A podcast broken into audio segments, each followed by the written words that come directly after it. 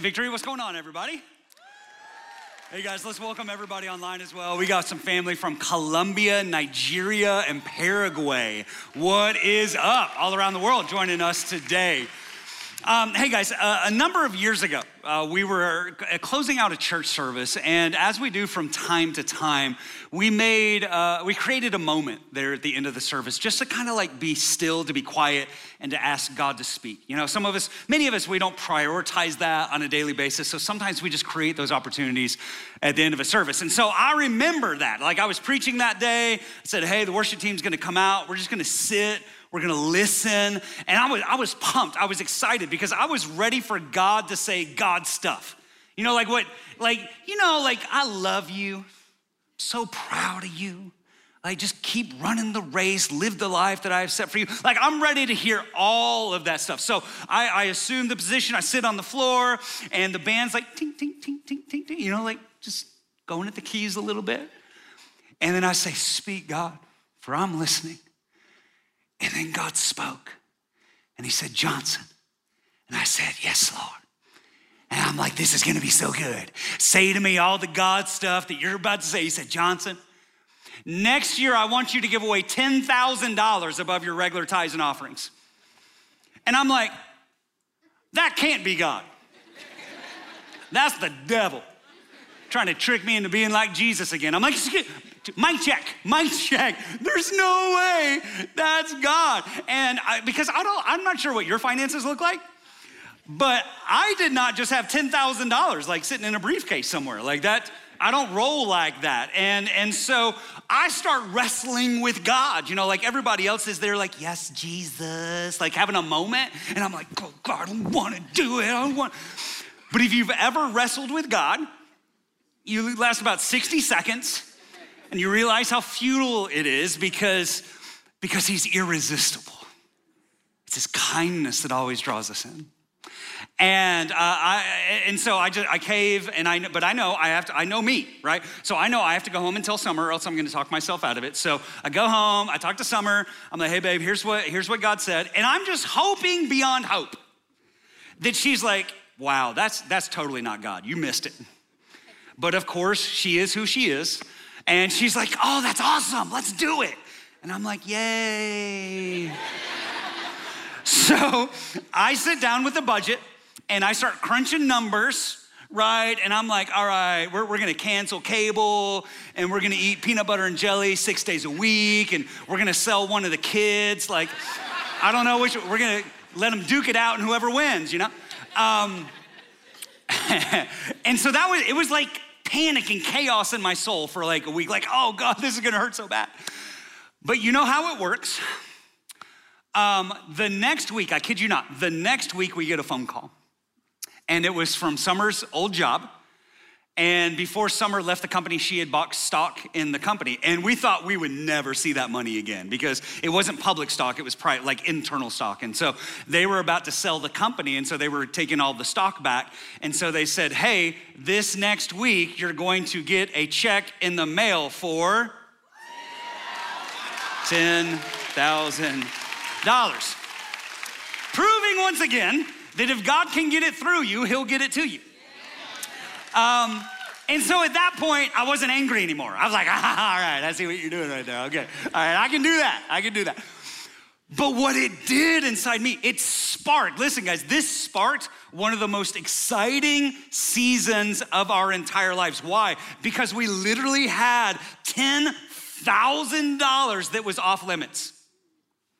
$10,000 that I couldn't touch. I was walking around with $100 bills, y'all, in my wallet looking for people to bless. Come on, how amazing. I was literally, I spent an entire year with money on hand walking around looking for who we could bless. And we gave a few thousand dollars to the Victory Building Fund that was going on at that time. We helped another one of our friends pay for um, her um, college tuition for that semester. We uh, gave to uh, family, we gave to friends, we gave to literal neighbors. Um, we left some really good tips that year. Come on, Christians. You should be the best tippers. Don't be going out on Sunday afternoon leaving zero dollars in a tract. Don't be those people. I know we don't got those people here. Um, uh, one time we actually went to QT down the street and we paid for people's gas. Like literally, they were there and we're like, insert the credit card, I got you. And what it did, it started opening up all these crazy opportunities to talk about Jesus right? Because, it, it, I mean, we weren't going full force with it, but it was simply this like, we would pay and we'd be like, hey, man, I just want to let you know God hasn't forgotten about you. Jesus loves you, and the church is here for you. You're not forgotten. And I'm here as a tangible reminder to you that God hasn't forgotten about you. And what that did, it got us down this road of the red letters, what Jesus says here in Matthew 5. Here's what he says He says, If I make you light bearers, you don't think I'm gonna hide you under a bucket, do you? I'm putting you on a light stand. And now that I've put you there on a hilltop on a light stand, shine. Everybody say, shine. Shine. He says this keep open house, be generous with your lives by opening up to others. You'll prompt people to open up with God, this generous Father in heaven. Another translation says, let your light shine for all the world to see, that they would see your good deeds and glorify your Father in heaven. And this entire year, it was absolutely amazing. I don't know if I've ever experienced joy like that before. And here's how I'd say it it was, in essence, the fork in the road in our lives from moving us from being takers to being givers. And now I can say this beyond a shadow of a doubt that it is more blessed to give than to receive. Because I've done it. I've done it. So here's the question. Here's the question. How many of you want to be able to live like that? Come on, having money on hand so you can be generous to the world around you. Come on, how, let me see the hands. How many of you want to be generous like that? Come on, online, driving down the, down the street. All right, woo. All right, put your hands down. Don't raise your hand for this next question. How many of you are actually able to live like that? A few less hands. Guys, here's the deal. I want it, and I think even more importantly, God wants it for every single one of us to have the gift of being able to live generously. But in order to live like that, we're gonna have to live different. We're gonna have to live different. Because here's the deal, guys. um, we did not get a $10,000 check in the mail the next year. But I had already tasted generosity. And I couldn't get the taste out of my mouth.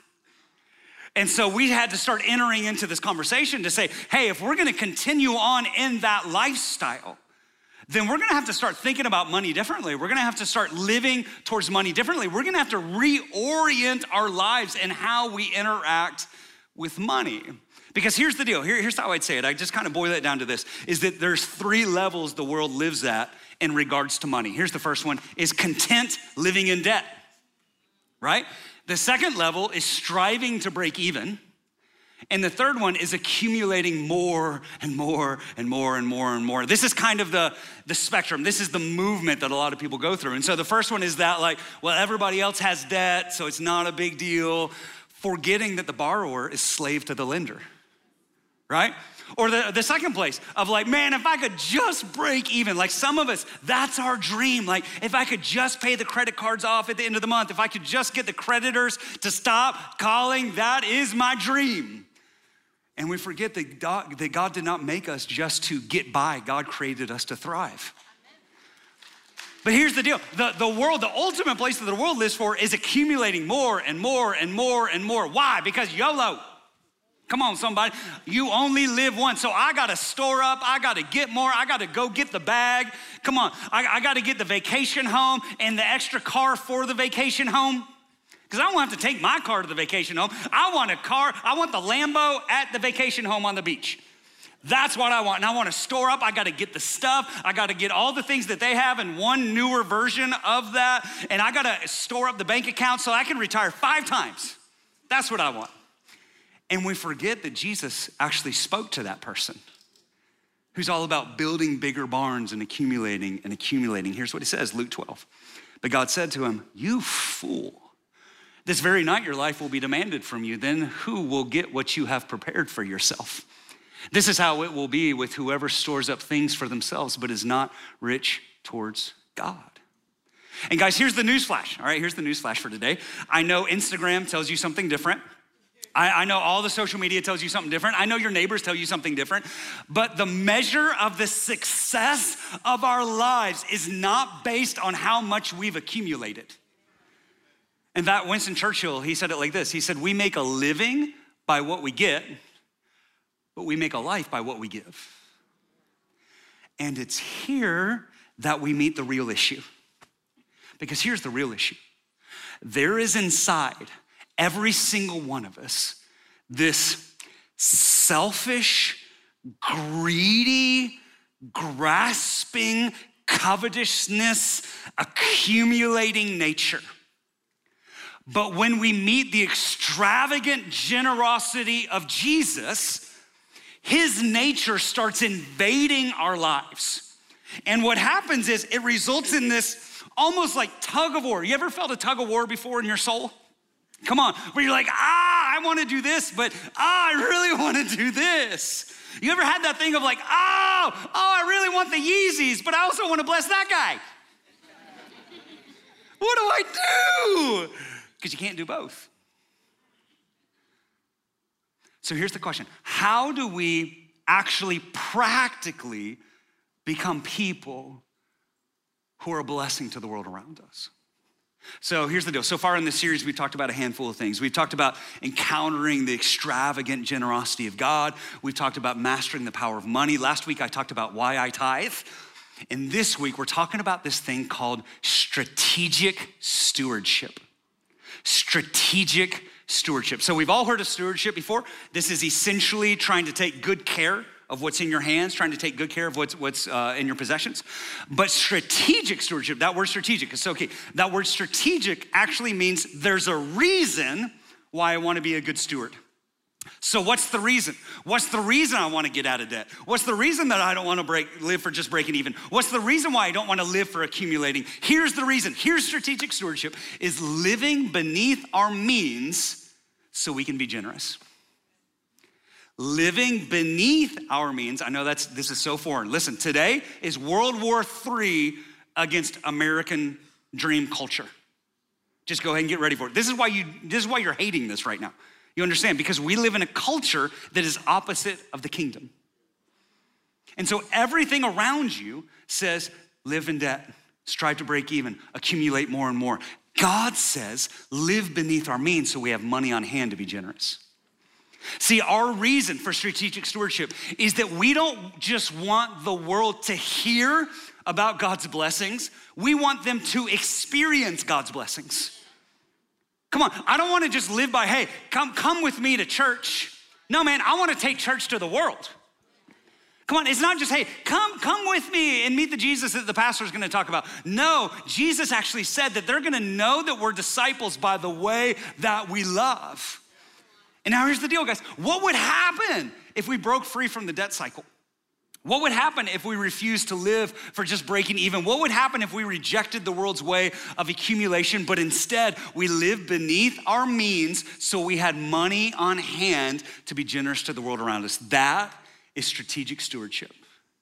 Living beneath where I could live so I have money on hand to be generous.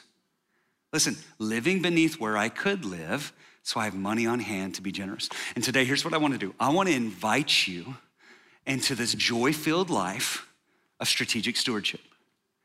So here's what we're gonna do I'm gonna give you what I would just call three principles of strategic stewardship, and then we're gonna do something really cool. We're gonna do something really cool. Okay, here's the first thing. Here's the first thing. Here's the first principle of strategic stewardship. It's called the ownership principle. Everybody say ownership. The ownership principle, okay? So I remember when, when our boys uh, were younger, uh, we, we started giving them allowance. Now, again, not just free money, it wasn't total socialism, but it was pretty much, all right? So uh, we, we, gave them a little bit of allowance, but we were trying to teach them. We did the like the Dave Ramsey thing on them, all right? So we, they, we gave them all envelopes, all right?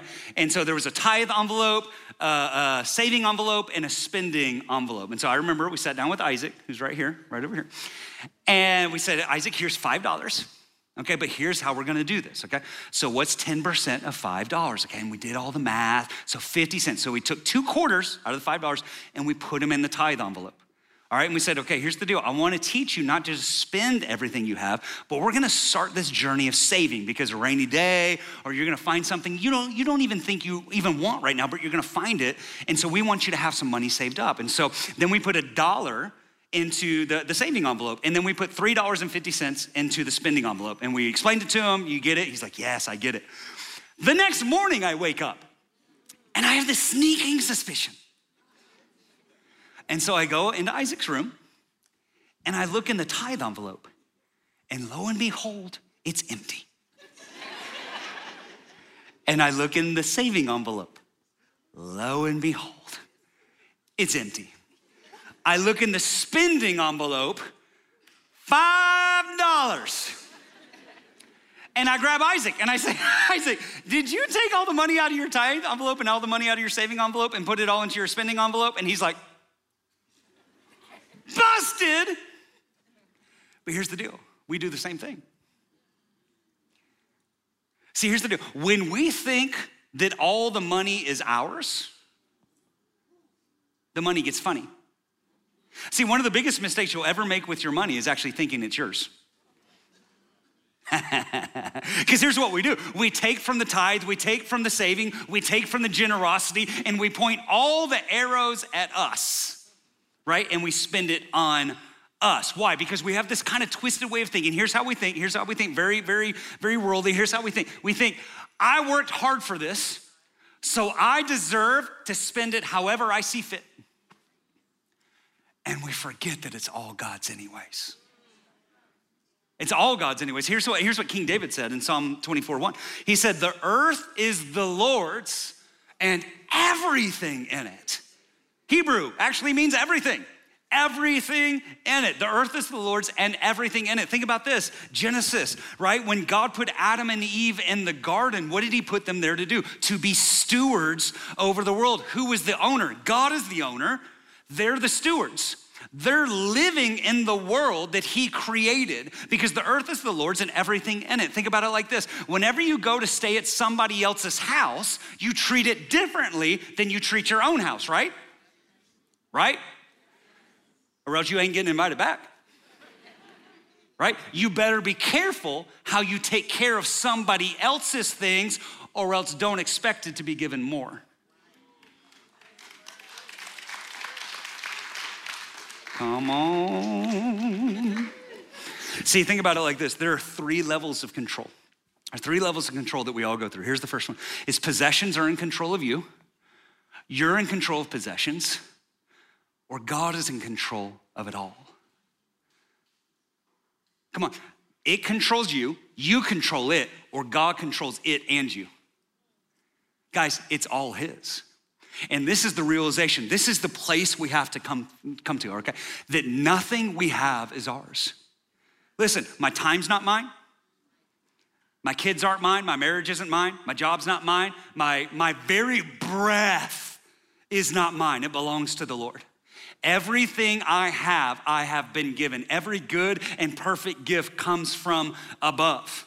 So here's the deal. We cannot say something like this. If it's all God's, we can't say this. We can't say, well, the first 10% belongs to God, but the other 90% belongs to me. Because here's what we do when we live like that we say, all right, God gets the tithe, but then we take the other 90% and we spend it like drunken sailors, right? And we just go absolutely crazy with it. We get in this crazy debt, and then we try and claim promises of God when we weren't good stewards. But guys, it's all God's. He's the owner, we're the stewards. So we need to steward 100% of, our, of the money His way, not just 10%. 100% of it because it's all God's. And when we start seeing everything in our hands, everything about our lives as belonging to God, and listen, I'm just the manager of it, then it starts breaking me out of this thing of I can do whatever I want to with it. And now I actually have to start spending my whole life God's way. Not just 10%, 100%, because it all belongs to Him. And He's the owner. He's the owner. So that's the first principle. Here's the second principle principle is the strategic stewardship. The second one is the contentment principle. Everybody say contentment. contentment. Um, a few months ago, uh, Jeremiah, my older son, who's now 16, he went to a birthday party at a uh, airsoft range.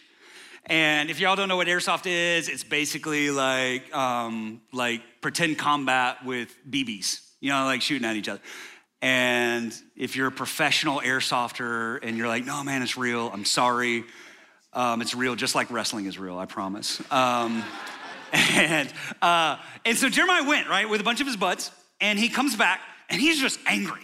He's like, he's doing the, he's doing the teenage thing. If you got teenagers, you ever been a teenager, you know, he's like, walks in stomping, slamming doors. And I'm like, bro, what's going on, man? Because I'm thinking somebody was a jerk. I'm thinking somebody shot him like a hundred times. Like, what, what happened? Like, come on, come on, talk to me. And he's like, I don't want to talk about it. And he like walks, stomps up the stairs. And so I follow him. I'm like, dude, what is going on? Slams his door, open his door. I'm like, bro, talk to me. He says,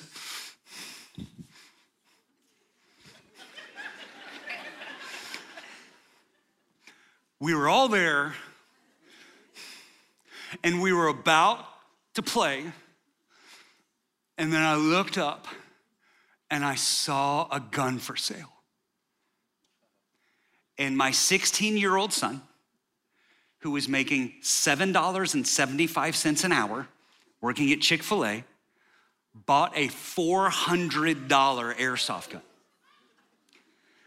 and immediately regretted it. And now he's sad and angry and broke and moping because he bought something he shouldn't and he's already trying to strategize about how he can sell it. Because he can't give it back. It don't work like that. Open box.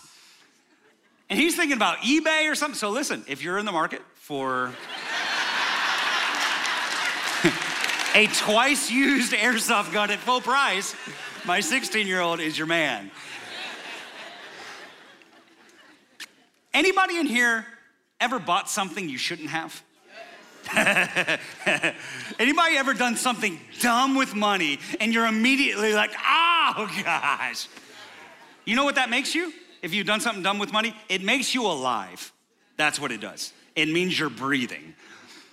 Because we've all made foolish decisions, we've all gotten in debt. We, we listen, you may have been the person who got the credit card because you wanted the t-shirt. When I was at UGA, go dogs, um, at, the, at the football games, they would set up like the Visa or, you know, tables and like, hey, get, the, get your University of Georgia t-shirt. And you walk up like, what, well, how do I get the t-shirt? All you gotta do is sign up for a credit card, get a free t-shirt. All you gotta do is owe us for the rest of your lives.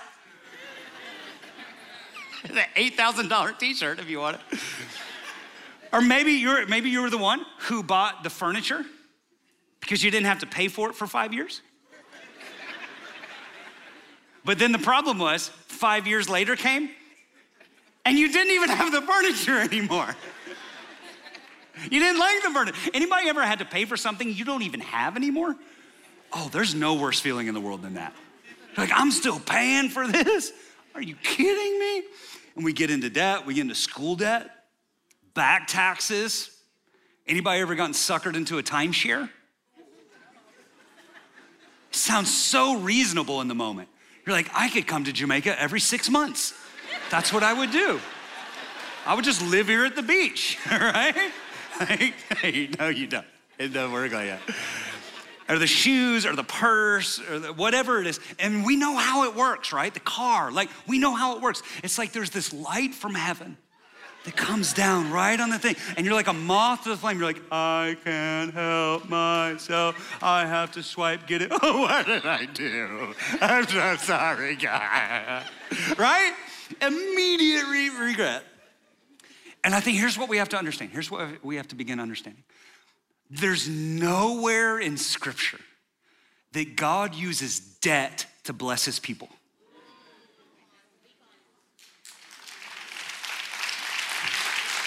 Proverbs 22 7 says, The rich rule over the poor, and the borrower is slave to the lender. Debt is a slavery issue because it keeps us chained to the lender.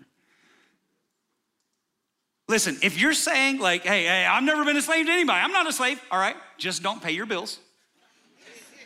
and then let's see what happens.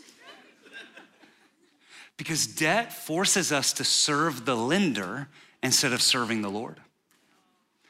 Because the enemy knows if he can get us trapped in a lifestyle of debt, then he can control how we live our lives.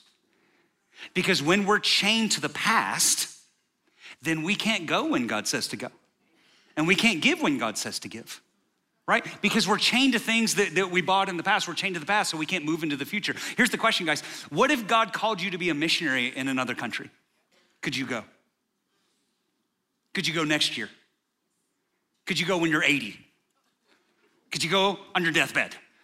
Like, could, we ever get to that place? What, what if God called you um, to pay for college for a single mom's kid? Could you do it? What if God called you to pay for somebody's gas on the way home? Do you have the means? Do you have money in hand in order to be generous? And today, what we have to do, we have to have a corporate decision, okay? We have to begin choosing to get out of debt. Can, can we do this? Can we? Come on, some of y'all, you, you don't want to do this yet. Can we say this together? Let's say this together. Today, Today I, choose I choose to begin, to begin getting out of debt.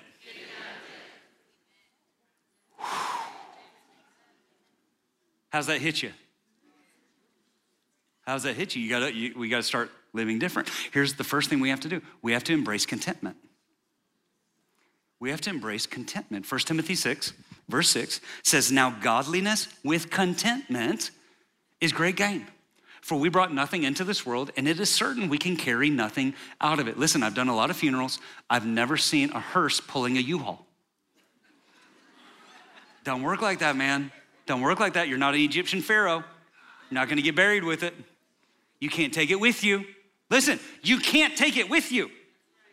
So why are we obsessed about it?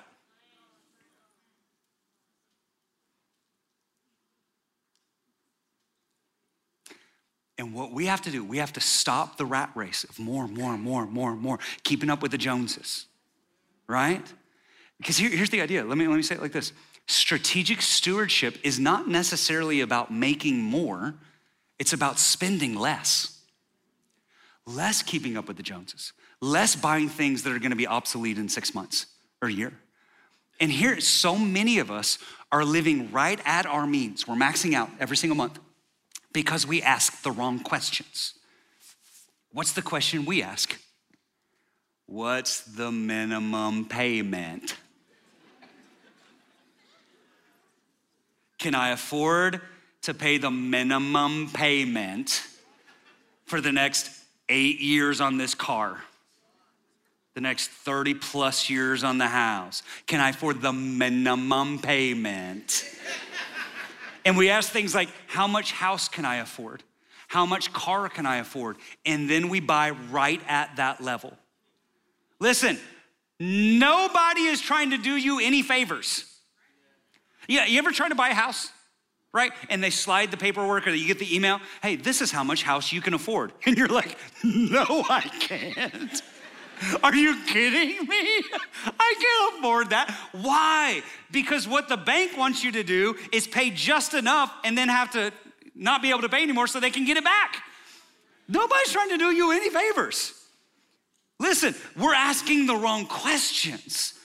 And so what happens is, how much house can I afford? So we buy it that level. How much car can we afford? So I buy it that level and we max out everything. So we're living at the highest possible means that we can. We're living completely maxed out. And so it causes all this stress in our soul. It causes all this friction in our relationships and our marriages, right? Because we're living maxed out, spending everything on us. What would happen if instead of maxing out our bank account every single month, instead of living in the red or just aiming to live in, in, the black. What, what if, what if we actually calculated, come on, this is actually, you gotta pull the calculator out for this one. What if we actually calculated how much we could afford and then we took three or four big steps back and we bought at that level? Because listen, now I have this much extra Oh gosh, isn't that a great word? Extra. extra. Y'all ever heard that word before when it came to money? Extra. You don't hear that word because the world is a system of debt where you're never in the extra because it wants you to buy at the max range that you can possibly buy at. What would happen if instead of always living here, we lived here so we had money on hand to be generous? But we'll never get there unless we're content. Think super practical. I'm not a financial consultant. Don't get mad at me. What if instead of buying a $500 a month car, what if we did a $400 a month car? Or what if you just paid for it, by the way? Don't talk to Dave Ramsey about that one. But, but listen, 500 versus 400. Now I have $100 every month. Listen, just think about this. You have a $100 bill in your pocket, walking around looking to find somebody to bless. It's that simple. It's living within a budget, it's capping the budget, saying that when I get a raise, when I get more money, my standard of living is not gonna increase. What it's saying is, I'm gonna draw a line, and here's the principle of contentment I'm gonna say, what I have is enough. Can you say that? What I have is enough. What I have enough. Come on, Americans. Come on. What I have is enough. Now, with, with the extra that comes in, instead of taking me to accumulation, it's instead gonna take me to generosity. Because I refuse to let my level of living to determine my standard of giving. I want my standard of giving to determine my standard of living. That's what I want. I want to be led by generosity, not led by greed. That's what I want. And this is contentment. Listen, please do not walk away condemned. It is not wicked to spend money on yourself. It is not. It is not. Please do not misunderstand me. But here's what I'm saying I resist the culture of the world. And I do not want to be conformed any longer to the pattern of this world. I want to be transformed by the renewing of my mind in the ways of the kingdom. And so I refuse to live in a debt cycle. I refuse to live trying to break even. I refuse to live in the way of the world, longing for accumulation. What I want to do is actually live beneath my means so I have money on hand to be a blessing to the world around me. I actually want to have money so I can let my light shine. I want to let my light shine so others would see my good deeds and glorify my Father in heaven. And that is the principle of contentment. Here's the third one. Here's the third one. Principle of strategic stewardship. It's the wisdom principle. Everybody say wisdom. Wisdom, wisdom, wisdom. Um, today, I believe that God is saying in order to fix our financial problems, He wants to give us something. Come on, you know what you want to ask for. You know what you need. In order to fix all of our financial problems, God wants to give us more money. No, to fix our financial problems, God wants to give us more wisdom. Some of you are like, no, that's dumb, dumb, dumb. Hey guys, listen, there are millionaires who declare bankruptcy every day. Your solution isn't more money, your solution is more wisdom. Because wisdom is being able to make good decisions with the knowledge that you have. Good decisions, good, godly decisions. Proverbs 3 Happy is the man, happy is the person who finds wisdom, and the man who gains understanding. For her wisdom's proceeds are better than the profits of silver, and her gain that of fine gold. She is more precious than rubies, and all the things you may desire cannot compare with her. So, what we really need listen, we're not allergic to more money. Come on, Jesus. But what we really need is more wisdom in order to handle the money that we do have to steward it better.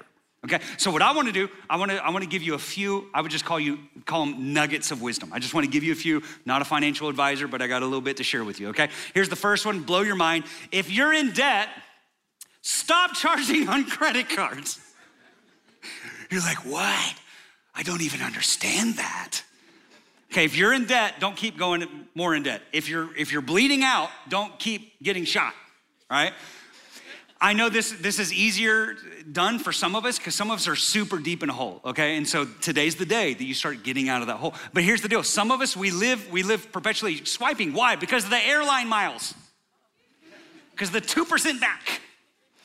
You know what I'm saying? Like, and we're, we got this strategy in our mind. I'm gonna be a millionaire with the 2% back. Right? And yeah, I know that they charge me 20% APR, but it's gonna work out. It's all gonna break even. I'm gonna get ahead. Here's the, I promise you, I promise you that the airline miles you're getting are not going to outweigh the interest you're paying unless you pay it off in full every single month. If you can't pay your, your credit card in full every single month, don't, don't use it when you could use something else. All right, here's the second one. Never fall for get rich quick schemes. okay, the lottery is not your plan to get out of debt. And I know, I know, listen, we spend hundreds, literally the statistics, hundreds of dollars per person are spent on the lottery every single year, per person. And I know, I know you've got your deal worked out with God. We're like, oh, Jesus. Oh, if these, I'm gonna scratch these numbers. Oh, and if it comes through, you know, God, I'm gonna tithe off of this money. And me and you, we're gonna do great things.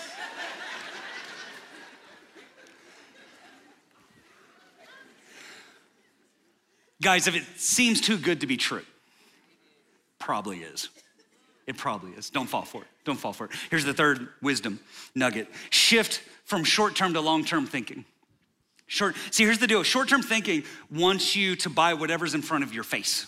That's what the light is shining on, right? And so we have to shift from short term to long term thinking. Long term thinking says, I don't want to live trying to keep up with the Joneses because the Joneses are going to be broke in 10 years. The Joneses are fighting. The Joneses are going to get divorced over money. The Joneses are going to declare bankruptcy. The Joneses are gone every single weekend, and their kids aren't growing up in the way of the Lord. They're going to lose their kids. Come on, long term thinking thinks past today to tomorrow's tomorrow. And so long term thinking asks questions like this. It asks questions like this Is the job that I'm in progressing me towards the calling of God on my life? If not, then I need to start looking for a change. I need to go get some, some continuing education, whatever that is. Um, Long term thinking, if your student asks, is this field of study actually employable?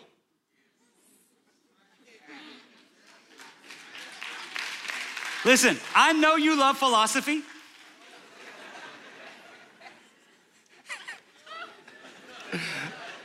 Pastor Dennis talks about this. This was his his degree. Um, not too many people hiring philosophers these days. Um, we don't live in ancient Greece. I'm sorry. It's just. uh, my degree was geography. Um, there's a few jobs out there. But, here's what I'm saying long term thinking moves past do I like it to say, like, can I go somewhere with this? Right? Long term thinking asks, is this thing I'm buying gonna be worth anything in six months? Long term long term thinking, again, I'm not an expert, but long term thinking says I shouldn't buy the brand new car. Because as soon as I drive it off the lot, 25% of the value is gone. That's long term thinking versus short term thinking. Here's the next one um, develop a plan. See, I hope it works out is not a plan. I don't know, just, you know, it'll work out. We'll just get there. That's not a plan. So create a plan, create a budget, right? Create a plan for getting out of debt, create a plan for investing. Create, what if you actually created a plan to leave an inheritance? What if part of your plan was creating a will? Please, people, we're gonna do this at some point. We're gonna host a workshop to be able to create a will because I see way too many people passing away and they leave this incredible burden on their family. Create a plan. Create a plan create a plan. Create a plan. If you don't know how to create a plan, we'll help you create a plan. Create a plan, create a plan, and even budget in generosity. What if you started at $20 a month? I'm gonna have $20 in my wallet and I'm gonna walk around this month saying, God, who can I bless with this? Who, who, pray that you would open up a door for me to be able to share Christ with somebody and work it to 50 and then work it to 100, whatever that is over time. Like create a plan, okay? Here's the next one uh, throw off entitlement and work hard work hard. Come on. We live in an incredibly entitled generation right now where people think that they deserve a check because they're breathing. Okay, I get it. That, that's a topic for a different sermon. Um, we live in a world where people get upset when other people get blessed. Like, what about me? Dude, you work as unto the Lord. Work as if God is your boss, because guess what? He is. Right? John Maxwell said this. He said, um, show up to work 30 minutes early, take a 30 minute lunch, and stay 30 minutes late. And if you do that, you'll almost always be the person who gets the promotion because most people show up 30 minutes late, take an hour and a half for lunch, and leave 30 minutes early. Stand out, work hard. Work hard. Throw off entitlement and work hard. Here's the last one know what you don't know and get help. One of the best things you can say is, I don't know. I can't even tell you how many times a week I say, I don't know. I don't know. But here's the cool thing there is somebody who does know. And I'll, I'll, let's, let's go find that person. let's go find the person who does know. All right?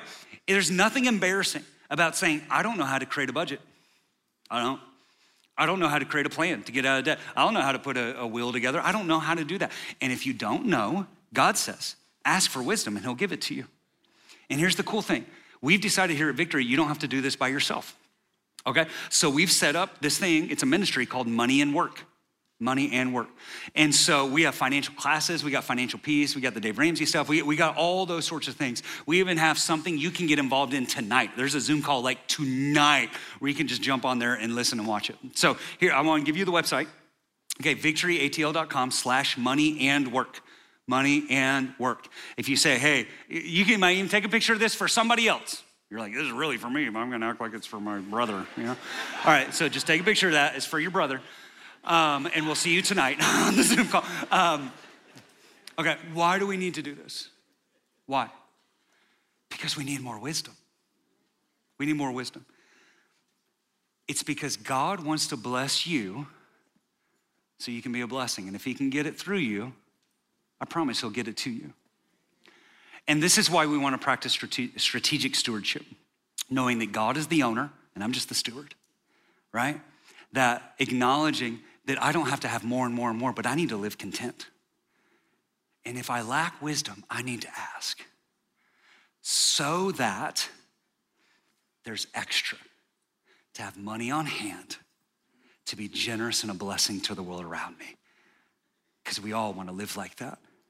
So we need to make strategic preparation to live like that. And here's the question What would happen if you lived like that? What would happen if we all lived like that? And when you live like that, you can do extravagant things like this. Follow me. How many of you know that we have some pretty incredible people here at Victory? Yes. Come on.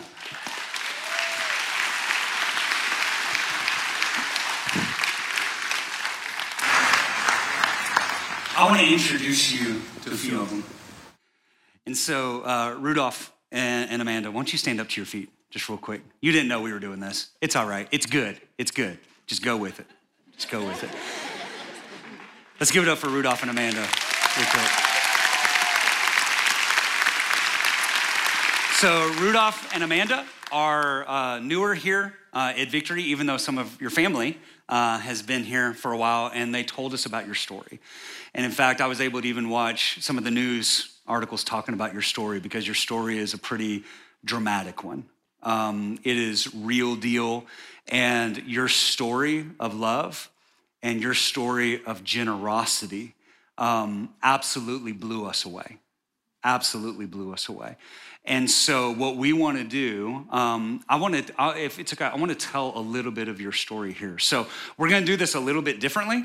And so here's what I'm gonna ask I'm gonna ask everybody else to stay seated, but I want you guys to come with me, okay, including you guys right here. And I'm gonna talk about y'all in just a second.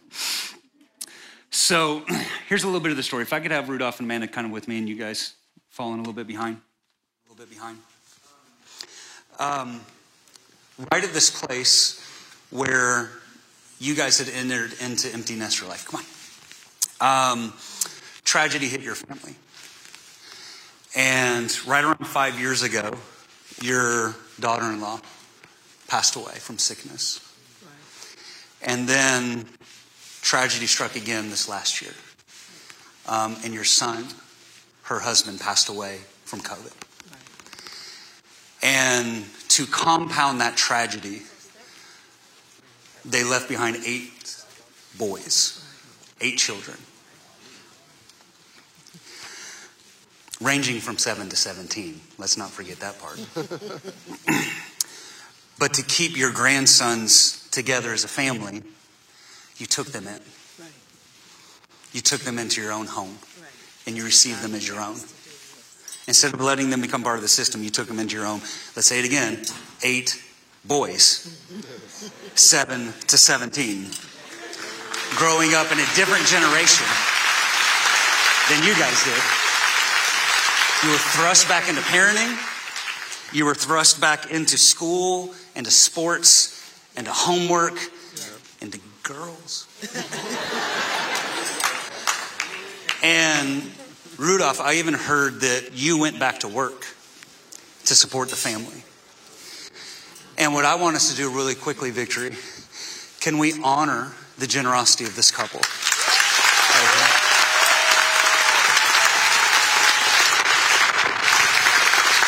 Let's keep moving. Come on. And your sacrifice and your love and your generosity are absolutely amazing. And we're applauding you today. In fact, we found out to get everybody here to the church today, you had to take three cars. I mean, anytime you go somewhere, you have to take three vehicles.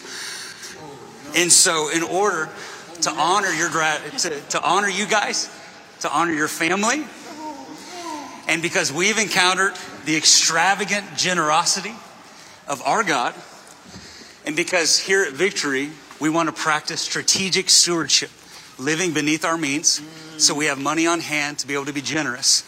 Today, we want to be able to bless you and your big family with a big van.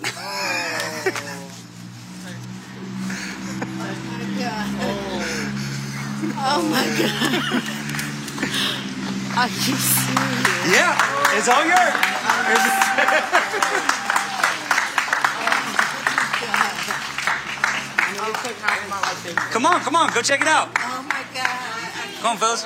Go check it out. Come on.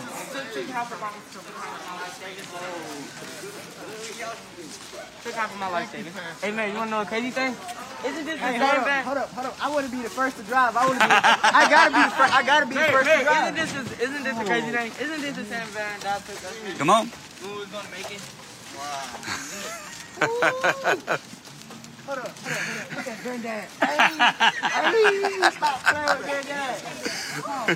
All right. This got nothing to do.